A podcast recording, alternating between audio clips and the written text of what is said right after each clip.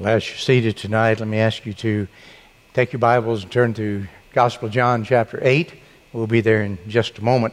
Um, appreciate Steve uh, preaching for us last week, and uh, he and I had a, a nice heart to heart talk about that. I, I asked him, I said, uh, if, how many folks do you see come to faith in Christ? And he told me the number. And I said, How many do you get to walk through the process of them growing up to be Christ followers? He said, The evangelist doesn't get to do that. And I said, Yeah, but I can tell it's in your heart. He said, Oh, yeah. I said, Well, that's what I want you to preach about. and you did good. You did good. Um, one thing I want to share with you real quickly, um, take a moment. If you are uh, in our part of our leadership team here, that means if you're on staff or if you're one of our deacons or if you're a small group leader, uh, lead a, a, major portion of ministry anywhere, um, we need you. As a matter of fact, uh, I, according to our uh, new constitution and bylaws, I, I have to require of you that you go through our Discover Ebenezer course. And if you have not already signed up to do that, you can still uh, respond to the invitation you got by email or text, or just go online and do that. So, all of our leadership, we need you to uh, complete that. If not this Sunday, then the following Sunday at 4 in the afternoon. Uh, because then after that, we're opening up to all of our people who are interested in joining or new members of our church to where they can find out more about our uh, core values and about our structure and uh, what really moves us as a church family. And that's going to begin, as a matter of fact, uh, then three Sundays from now. So if you haven't already fo- uh, signed up for that, let me encourage you to, to do that. So, welcome back again to Followology um, as we try to understand more and more of what it means to follow after Christ, to be a Christ follower. And tonight I want us to continue thinking along some lines that we did last week about what it means to live in the Word. So in John chapter 8, and you'll find verse 31 for me, Jesus is speaking to some of the Jews who've expressed faith uh, in, in Him, in God through Him. And let's look what He says. Then Jesus said to those Jews who believed Him, If you abide in my word, now there's that word abide, okay? And that's so key to us. Remember, that means to live in a vital union with, to draw our, our life and our purpose and our, our, our uh, energies, everything that it takes to survive. That's what that word means. If you abide in my word, then you are my disciples indeed. You're not just those who speak it, but you're those who do that. And you shall know the truth, and the truth will make you free. So I want us to dig into that a little tonight. Let's pray together. Holy Spirit, I just ask you to, as you have guarded those words over the years, that now you just apply them to our life and heart here tonight. And help us to grow in our, our followology, in learning what it is to follow fast after you. We love you, Lord. We bless your name. Amen. So we've learned that, that key, the key to our discipleship, the key to growing in our, our following, is learning to abide in Christ. Uh, Jesus said, I am the vine, you are the branches. If you abide in me and I in you, then you will bear much fruit. But without me, you can do nothing. That's John 15, 5. And so we started out looking at abiding in Christ, and then we say, okay, what does that look like? How do I do that? Well, the next thing we go here, it means to abide in the Word, to live in the Word, to draw our life's essence and direction from His Word. So here's what I want you to know tonight. First, first lesson, first thing I want you to write down is this the written word and the living word are the same. Let me say that again. The written word and the living word are the same. The written word, of course, is our Holy Scriptures. The living word is none other than Jesus Christ. And to abide in Him is to abide in His Word. To abide into His Word is to abide uh, in Him. These two are the same. John would write, In the beginning was the Word, and the Word was God, and the Word was with God. The same was in the beginning with God. Without Him was not anything made that was made. And it says that in that Word, the Word became flesh and dwelt among us, and we beheld His glory, the glory of the only begotten of the Father, full of grace and truth. Full of grace and truth. These two are one and the same. Turn, uh, turn over to Hebrews for a moment, to Hebrews chapter 1. Hebrews chapter 1. And I want you to, to notice how the writer here sets up everything he's going to do. throughout all of this, uh, uh, this interesting, interesting book. He says, God, who at various times and in various ways spoke in time past to our fathers by the prophets, has in these last days, look at this, spoken to us by his Son. Spoken, what do you speak? You speak words. So he has spoken to us by his Son, whom he has appointed heir of all things, through whom he made the worlds, who being the brightness of his glory and the express image of his person, upholds all things by the word of his power. I want you to see throughout the Bible, when it talks about the written word and the living word, they're all the same. And I'll tell you why that's important in a moment. Both Jesus and the Scriptures are called the Word of God. Both Jesus and the Scriptures are called the Word of God. Both Jesus and the Scriptures are said to save. Both Jesus and the Scriptures will judge us. Both Jesus and the Scriptures live forever. Both Jesus and the Scriptures can be received. Both Jesus and the Scriptures can be rejected. Both are called the way, both are called the truth, both are said to give life, both are called bread, both are called light, and neither can be broken. And this list goes on and on as you compare what, what the, the Scripture says about the Scriptures themselves and the, the, the, living Word, Jesus Christ. So, what does that all mean to us? Here's, what, here's where it comes to a sharp point on our followology.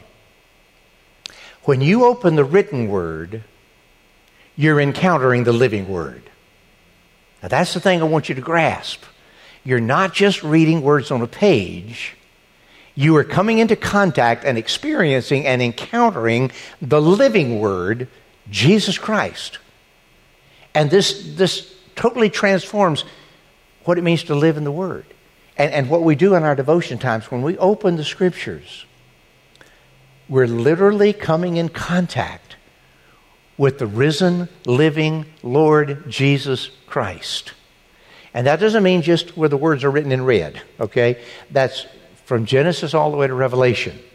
This is true. So here, this is the first lesson I want you to grasp. It's really a, I, I'm really reminding you a little bit about what I taught a couple weeks ago. But now let's take this to the next level because there is another level here in this verse. Look at what it says again. If you abide in my word, if you're living in my word, if you're drawing your life's essence out of my word, then you are really my disciples. You're my disciples indeed. And you shall know the truth. Underline that. And you'll know the truth.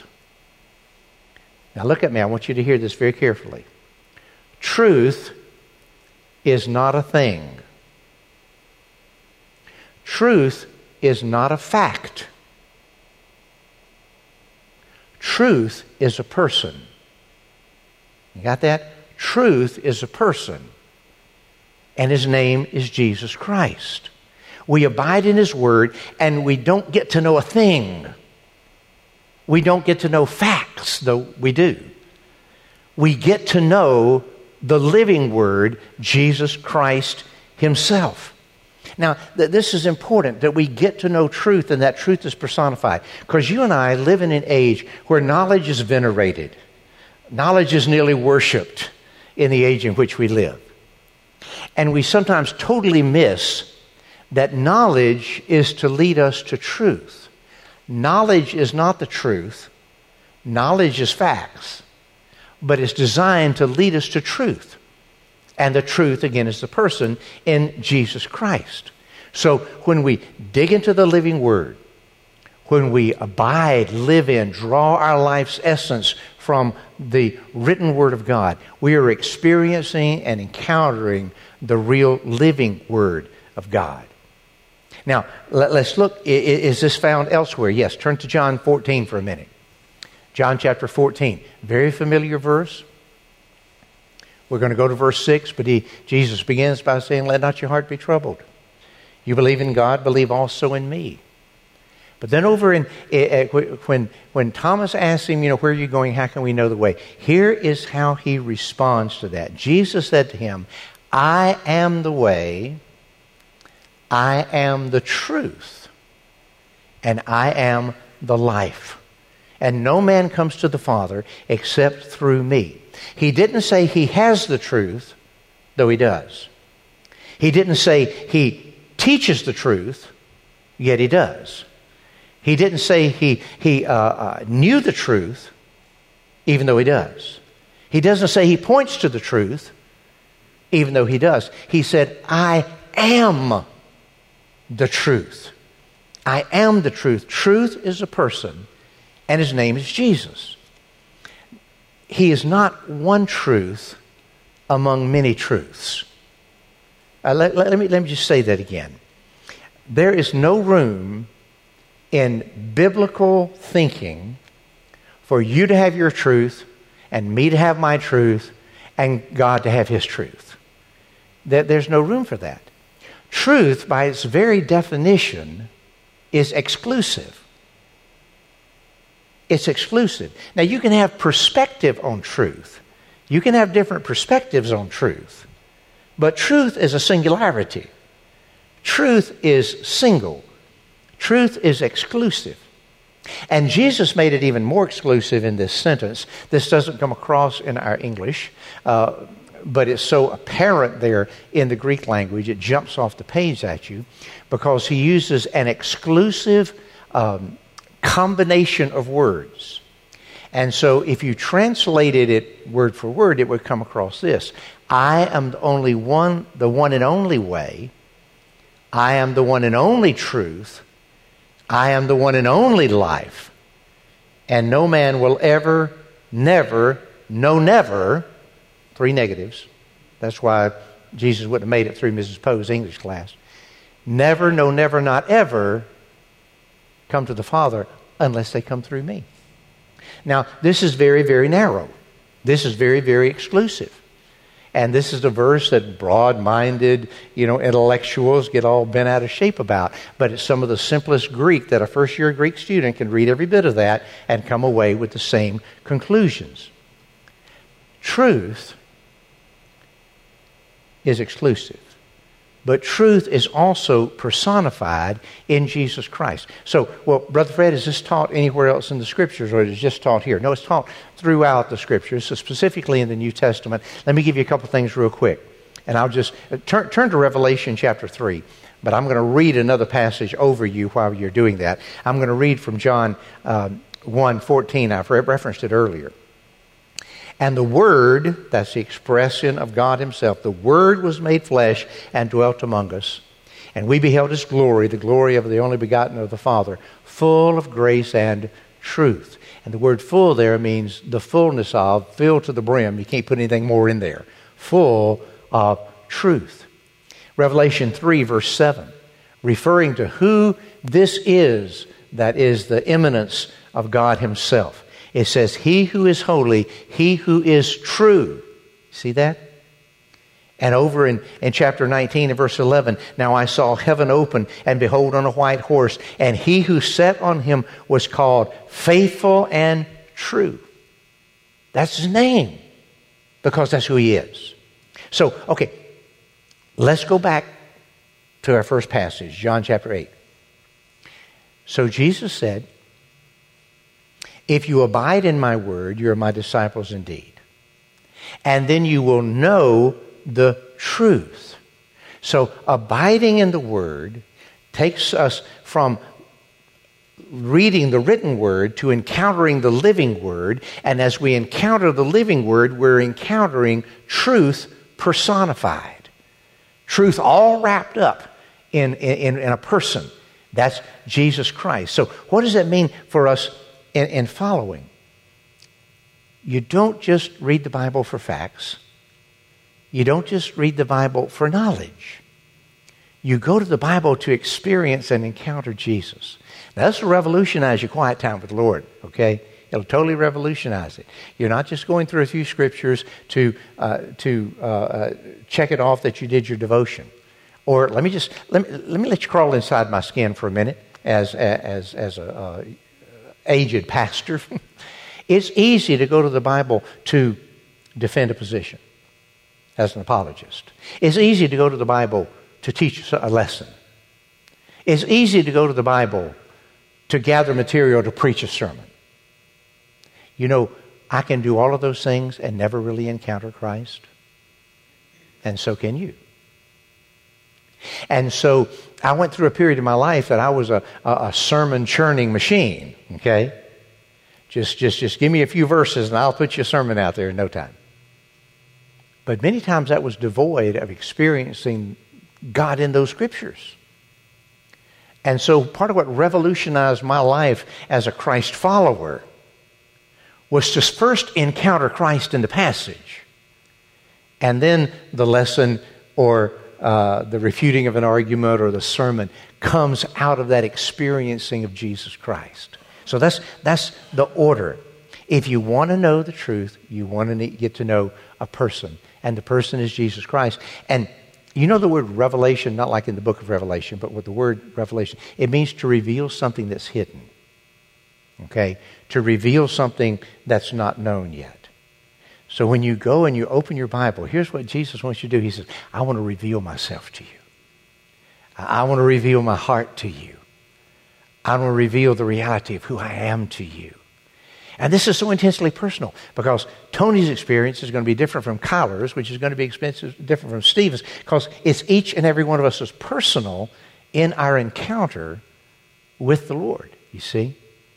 So that's, that's tremendous. If you abide in my word, then you're really my Christ followers, and you're going to know the truth because you're going to know me. But there's more. Let's look a little further. And the truth will make you free. The truth will set you free. Abiding in the Word leads to encountering the reality and person of Jesus Christ. And encountering Him, there comes an incredible freedom. Now, let me pause a minute and say in the land of the free, the land where we nearly worship freedom, we terribly misunderstand what freedom is. Because we have this crazy idea, even as Americans, that freedom means I can do whatever I want to. Have you learned yet that that's not true? You know, uh, kids, they grow up and, and, and they, they, they can't wait to get off to college or going to trade school or get a job or whatever it is they're going to do because then they can be free. Yeah, right. and then they, they want to get that job, they get a nice fat salary, and I can do that because now I'm free. I want to get to where I can retire because then I can be free. Freedom does not mean just to go do whatever you want to, does it, Tony? You're doing what your wife told you to do right now, aren't you? That's right. Freedom doesn't mean you get to do whatever you want to. That's anarchy. That's, that's not freedom. Anarchy is the opposite of freedom. Freedom is the power to do what's right. Okay? Freedom is not just being able to do whatever you want to. Freedom is the power to do what you ought to do. That's, that's what, what freedom is. When you read the Bible, that comes through. And, and those who will take verses out of context and use the Bible to prove whatever they want to. They'll, they'll, they'll push this idea of, of freedom is freedom I can do whatever I want to do with my body. That's not what the Bible says. That's not the freedom that the Scriptures teach. Freedom is the power to do what we ought to do. And now, how does abiding in the truth then set us free? Okay, you, you abide in the Word, you're living in the Word, you encounter Jesus himself. Jesus is truth, and that truth is what brings freedom. The truth is what brings freedom. How, how does that, that happen? Whether there's a lot of ways I can go into this and just, oh, I have a good time with this. But I, I want to show you one thing. How abiding in the Word leads to knowing the truth, and the truth can set you free. Satan is a liar. Now, I'm not speaking derogatory, that's scripture, okay? Satan is a liar, he is a counterfeiter. And once you've been saved, he can never have your eternal soul. But he can rob you of your joy and rob you of your fellowship and relationship with Jesus. And now, how does he do that? Well, for every truth, he has a lie. And for every true, he has a counterfeit. And so here's what he does he wants to whisper the lies into your ears, and he wants to offer you the cheap plastic version of faith because when you buy that, you're not experiencing the real. And you're weak and you're anemic and, and, and you wonder, is this it? Is all? No, you just bought a plastic version. I, I have a dear, dear friend, and uh, she spent years in Roman Catholicism. I'm not, I'm not bashing that, please don't understand, but she never went anywhere that she didn't have a little plastic Virgin Mary. And, and most of the time, she would have Jesus on a crucifix as well. She carried them in her pocketbook, she had them on a car, everywhere like that. And there came a time that she came to faith in Christ. And many, I have many Catholic friends that are definitely saved. Okay, don't, don't hear me bashing anything there.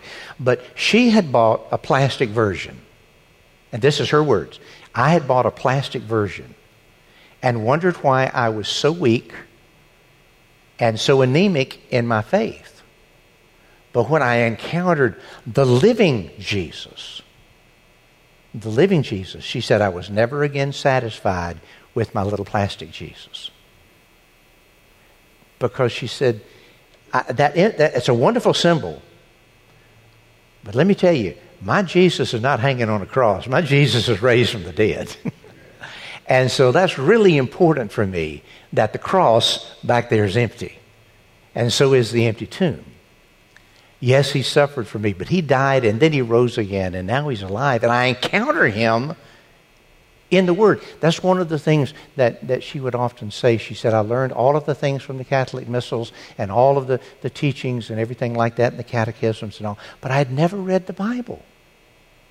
Had never read the Bible. It might have just been where she came from. It may have been just different for other, other people. But she said, as I began to read the scriptures, then I encountered my living Lord Jesus, you see? And so, Jesus, you know, Satan wants to offer any kind of counterfeit he can. But here's one of the things that he does he wants to whisper in your ear not who you are in Christ, but who you were in your sins. He always wants to remind you of where you were. And so, for everything Jesus offers of who you are in Christ, he's got a counterfeit and a lie to go with it. But when he's whispering those lies into your ear, here's how you, how you counter that. You counter it with the truth. No, here is who I am in Christ. When he reminds you of your past, remind him of his future. Okay? I am not a perfect son of God, but I'm not the man I used to be. And I'm not going back there either. you see, God gives us who we are now in Him. And so, how does, how does this work? When the devil tells me who I am without Christ, I get to tell him who I am in Christ. And you see, the truth then sets me free. So I stumble and fall. I do something wrong. I, I know I've disappointed Christ. And Satan says, See, you're nothing but a worthless pile. And I say, You know what? God, who knows my past and my future, knew that I wouldn't always walk in holiness. And I'm forgiven even of that sin. God hates you because you, you keep on messing up and you can't get it right and you stumble and fall. God loves me. I'm accepted in the beloved. I'm redeemed in the beloved. You know, you know that exercise we had a few weeks ago when I brought you through Ephesians chapter 4 through 14 and you wrote down all those things of who you are in Christ? I'm accepted in the beloved. I'm, I, I am, I'm totally loved. I'm redeemed. I'm forgiven. All of those things that are true. Man, just camp out there every time Satan comes at you with all of the lies about who you were. Say, yeah, but let me tell you who I am. And that's not who I feel like I am. That's who God says I am. Right here in black and white, or sometimes even in red and white, if you got a red letter Bible. I, that's, that's what happened to me. I, you, you did not have to try to convince me before I was saved. You didn't have to try to convince me that I was a sinner. I tell you, readily admit it, kind of proud of it. Enjoyed living my life that way at the time because I didn't know there was any other life. But when I came to faith in Christ, I realized that my sins were forgiven and I had new life, not in me, but new life in Him, new life in Christ. And where I, I felt that I was hated by God, I never really was, but I felt like I was hated by God because I knew how I was living. Then I realized that I was loved by God. And where I always felt like I was on the outside, He said, Come in. I've adopted you into my family. You're my child. You're my youngin'. Everything about my identity began to change. And it's still changing more and more every day. Because your very identity is transformed as you abide in the Word. And as you experience the living Word, the Lord Jesus Christ. So, okay, how do we live in the Word in such a way that we experience the truth, and then we incorporate the freedom. Okay? Let's get practical for just a minute. How do you do this? You know, you got to read the Word, you know, and don't read about the Word, read the Word. Okay? Read, read the, you can read your commentaries, you can read, read your devotionals, but don't let that keep you from reading the Word. So you read the Word, you meditate on the Word, you think about it, you take it apart, you compare Scripture to Scripture. You memorize it, you, you get it, put it in your brain, okay? But here's the trick. Here's the trick. You got to apply it. You, have you, got to apply it. That's what makes it work. Uh, my oldest grandson, uh, I think the day before we arrived up in Washington, uh, he went and had a, a, a, new tattoo, like he needed another one. He went to got a new tattoo. And so the doctor, or the, not the doctor, the guy that did the tattoo, gave him a cream, an ointment. He said, You need to apply this X number of times, you know, blah, blah, blah, and all this kind of stuff. Well, uh, he forgot. You know, he's only 20. I mean, you know, anyhow, he forgot. And so it got infected. A part of it got infected. So he comes to his mom and says, Mom, you know, she said, Are you putting the salve on it? Um, I forgot. Well, I happened to come by at that time and I picked up the tube and I said, It says right here, apply three times a day. Apply. What's that mean, Asher? Put it on. Yeah, it means put it on. Here. Okay? The Word of God must be applied. It's got to be applied to bring healing and transformation into our lives. And an, another word for that apply means is, is obey. Walk in it. Sit in that truth. Abide in the truth that we are, are picking up. You know, you obey the word when you read it, you, you, you believe it and you accept it, and, and you let it adjust your belief, it adjusts your behavior, it adjusts your identity. Uh, you let it be transformative within your life. He is the truth wants to reveal himself to you to where he can set you free from the lies of the enemy, but you've got to apply it. You've got to obey it. That's the, the, the easiest, simplest word. So, again, is, is this taught elsewhere in Scripture? Let me read some more of John 14 over you. Listen to this. Jesus said, Whoever has my commands and obeys them, He's the one who loves me. And he will be loved by my Father. And I too will love him, and I'll show myself, reveal myself to him. If anyone loves me, he will obey my teaching. And my Father will love him, and we, listen to this, we will come to him and we'll make our home in him. Think about that. Holy God being at home in you. How does that happen? When we're obeying, when we're applying His Word.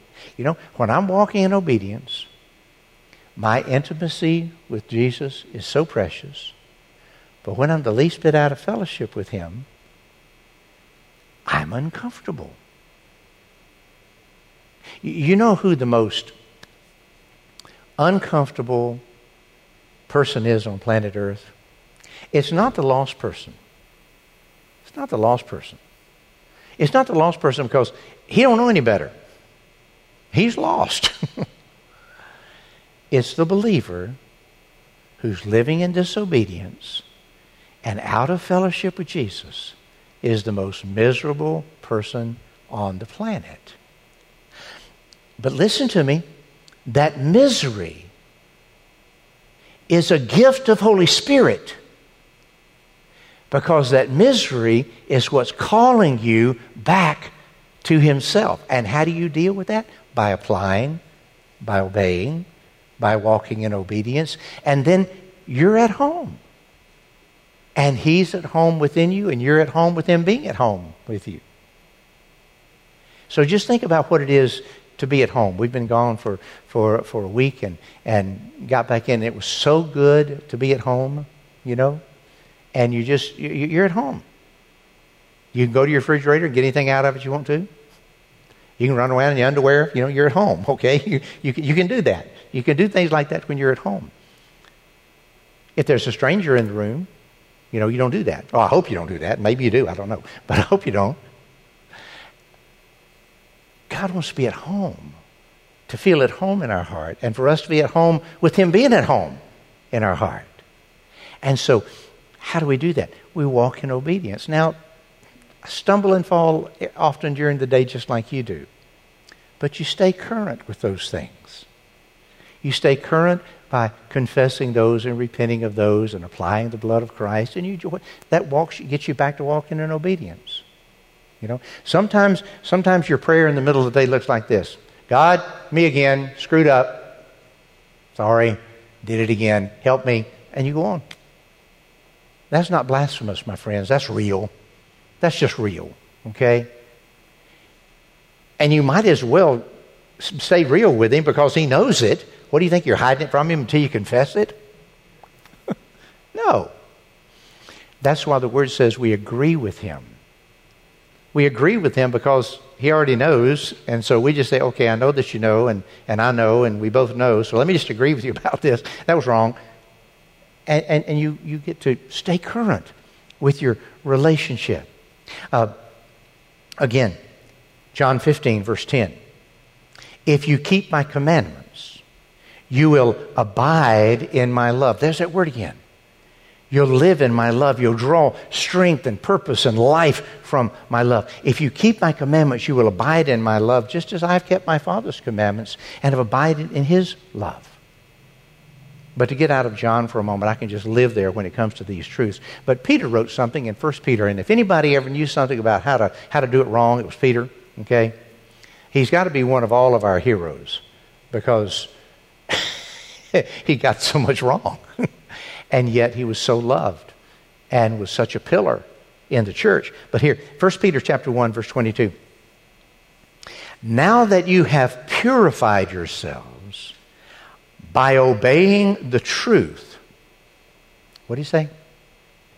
Now that you have purified yourselves by obeying the truth, so that you may have sincere love for your brothers, love one another deeply from your heart you and I cleanse ourselves, purify ourselves by applying the truth. You know, I hope you take a bath or a shower regularly. I hope you use soap. yeah, but what do you do with that when you when you apply the soap when you scrub it in real hard? You know, you're you're cleansing your body of those impurities. You're getting rid of the excess epithelial cells. You're doing all of these things that you have to do to, to get clean. Literally, when we live in the Word, we're lathering up and we're getting all, all of the grime off of us. How are we doing that? We're obeying the Word. That literally, we cleanse ourselves when we come to the Word and experience it that way. You know, beware of Satan's counterfeit that says that, that faith doesn't require repentance or that doesn't end up in being Christ followers and a Christian uh, disciple. Obedience is faith in action. Let me say one other thing obedience is love in action. Jesus says, If you love me, you'll keep my commandments. So, our obedience is us loving God back. And we only love Him because He first loved us, but we get to love Him back. And we do that in every act of obedience.